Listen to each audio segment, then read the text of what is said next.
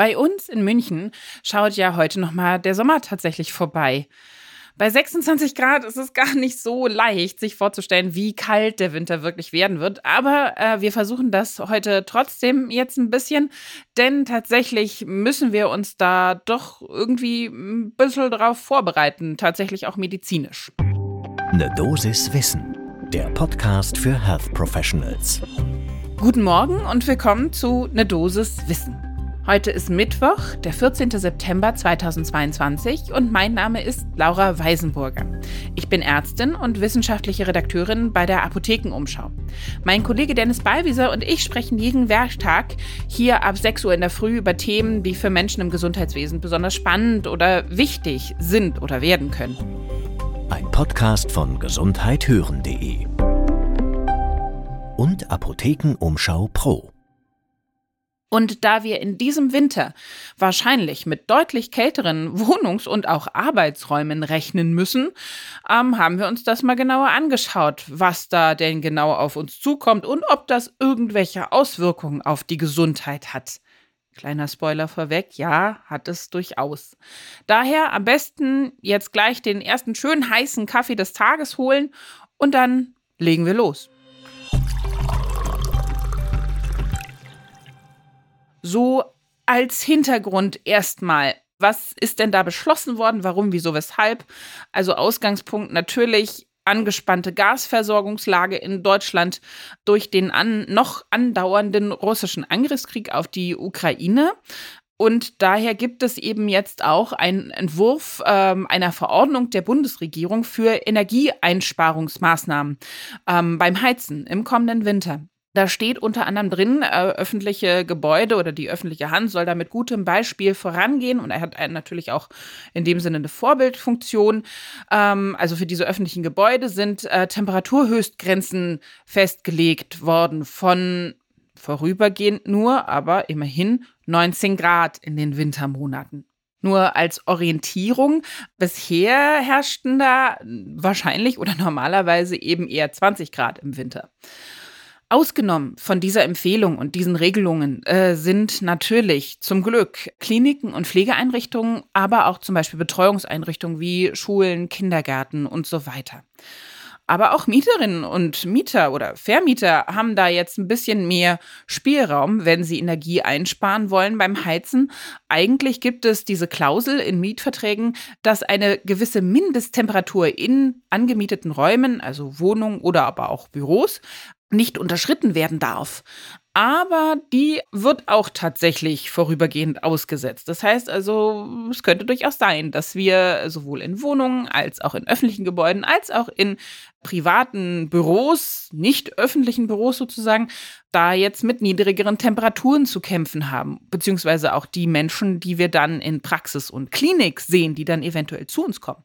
Warum kommen die?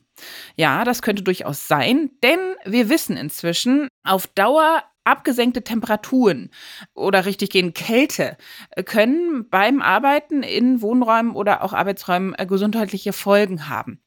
Denn eigentlich liegt so die ideale Arbeitstemperatur bei 20 bis 22 Grad und möglichst so 40 bis maximal 60 Prozent relative Luftfeuchtigkeit. Das wäre optimal. Wenn man das jetzt absenkt so um die 19 Grad und vielleicht erreicht man ja dann nicht nur 19, sondern senkt ein bisschen zu viel, dann wird es vielleicht noch kälter. Dann äh, könnte es durchaus sein, dass da häufiger Infekte, sprich also in Virusinfektionen oder derartiges auftreten. Das sagte uns auch Heinz-Jörg Moriske. Äh, mit ihm haben wir gesprochen, haben direkt angefragt. Er ist Direktor und Professor im Umweltbundesamt und Innenraumexperte. Und sogar die WHO hat tatsächlich mal eine Empfehlung rausgegeben, explizit für Länder, die jetzt eher ein gemäßigteres oder eben kälteres Klima haben, dazu gehören wir ja, ähm, dass möglichst 18 Grad als absolutes Minimum nicht unterschritten werden sollten, wenn man eben gesundheitliche Folgen vermeiden möchte. Was passiert denn da jetzt? Also gehen wir mal aus, wir haben also 19 oder unterhalb von 19 Grad dann ist die Infektanfälligkeit erhöht. Und zwar insbesondere bei älteren Menschen, äh, Menschen mit niedrigem Blutdruck, der schon vorbesteht, und auch solchen, die sich eher wenig bewegen, wozu natürlich alle gehören, die in Büros meistens sitzend tätig sind. Auch diese Information stammt jetzt vom äh, Herrn Moriske, den wir angefragt haben.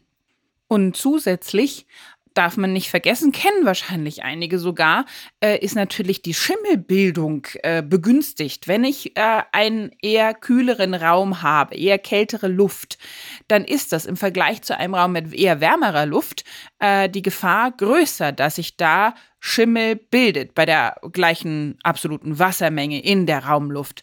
Denn der Wasserdampf, den wir ja alle auch ausatmen und so weiter und so fort, der setzt sich an den kalten Stellen in der Wohnung ab. Insbesondere gerne da, äh, kleiner Tipp, äh, wäre vielleicht ganz gut, da mal nachzuschauen, an den Stellen, wo wenig belüftet ist. Das ist ganz klassisch hinter Schränken und Regalen, auch Kühlschränken oder sowas, wobei die sind meistens sind ein bisschen wärmer. Nun gut, aber da in diesen Ecken, da setzt sich der Schimmel vor allen Dingen gerne hin und ab. Und wie wir alle wissen, das ist ja wohl klar, ähm, Schimmel hat natürlich auch äh, negative gesundheitliche Auswirkungen. Allergien, Atemwegserkrankungen, Asthmatiker leiden dann. Also das ist eine ganz schlechte Geschichte, wenn das dann auch noch oben drauf kommt. Es ist auch möglich, so haben wir zumindest auch einige Quellen gefunden, da findet ihr wie immer alle Links und Quellenverweise bei uns in den Show Notes. Einfach reingucken, wenn ihr da mehr zu wissen möchtet. Ein Zusammenhang von allgemeinen Kälte mit Herz-Kreislauf-Erkrankungen, also dass die da häufiger vorkommen. Sowas wie Schlaganfälle und Herzinfarkt im Winter kommen einfach mehr vor. So ein bisschen der Gedanke dahinter ist, ja, könnte durch die Verengung der Blutgefäße aufgrund des Kältereizes zu dem erhöhten Blutdruck kommen. Das hat dann wiederum Auswirkungen eben auf Gefäße, Herz-Kranzarterien und ähm, im kranielle Arterien. Dazu später aber noch mal mehr. Darauf kommen wir gleich noch zurück. Was aber sicher ist, da hat die WHO auch Zahlen zu, kalte Wohnungen tragen zu einer erhöhten Wintersterblichkeit und Morbidität bei. Wusste ich auch nicht, ist aber nachgewiesen sozusagen. Und natürlich eben die Anfälligkeit für mehr Atemwegserkrankungen. Das hatte ich ja schon erwähnt. Ähm, es gibt da auch noch ein Review von 2021.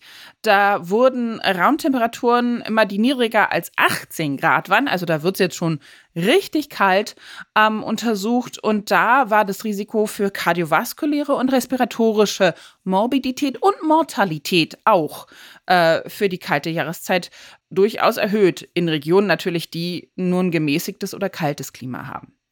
Und jetzt nochmal äh, zurück zu dieser Schlaganfall, Herzinfarkte-Problematik, die ich gerade angesprochen habe.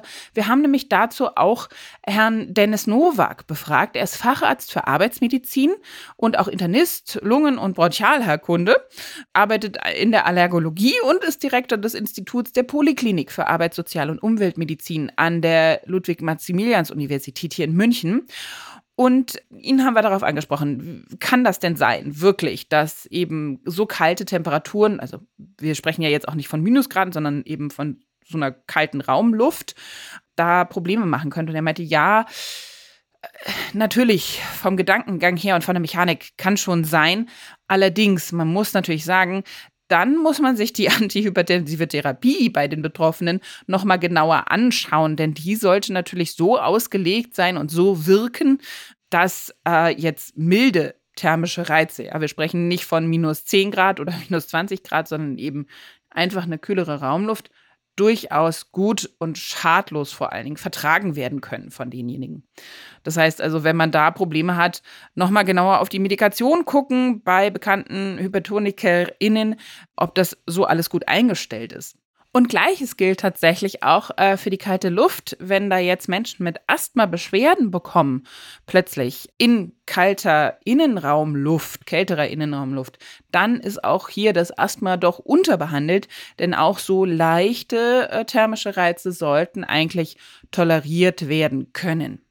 Was bleibt also abschließend zu sagen? Ja, wir müssen da als Ärztinnen und Ärzte so ein bisschen Auge drauf haben. Wie geht's unseren äh, vielleicht auch Hochrisikopatientinnen und Patienten? Äh, kommen die zurecht? Äh, vielleicht auch mal, wenn man Hausbesuche machen sollte, darauf achten, wie warm ist es denn tatsächlich? Äh, wird ausreichend belüftet? Wird ausreichend auch geheizt für diejenigen, die da eher in die Risikogruppe fallen? Ja, und möglichst natürlich dann auch darauf hinweisen, also bitte nicht unter 19 oder 18 Grad äh, die Temperatur fallen lassen, denn sonst könnte es eben tatsächlich Folgen für die Gesundheit haben. Das war die Dosis Wissen für heute früh. Und äh, wie ich bei der letzten Folge schon erwähnte, starten wir ab morgen, also ab Donnerstag, mit den ersten paar Sonderfolgen von der Expo Farm, die gerade läuft. Da sind wir gerade für euch unterwegs und suchen spannende Interviewpartnerinnen und auch Themen. Also da haben wir ein bisschen was in petto. Und wie immer freuen wir uns natürlich, wenn ihr uns Feedback gebt zu dieser Folge oder auch zu den Folgen, die wir jetzt extra von der Expo Farm machen werden. Was hat euch gefallen? Was würdet ihr gerne wissen? Habt ihr spezielle Fragen zu speziellen Themen? Dann schreibt uns doch einfach an ne Dosis Wissen, alles klein und zusammengeschrieben, ne Dosis Wissen, at apotheken-umschau.de. Da freuen wir uns drüber. Podcast von gesundheithören.de und Apothekenumschau Pro.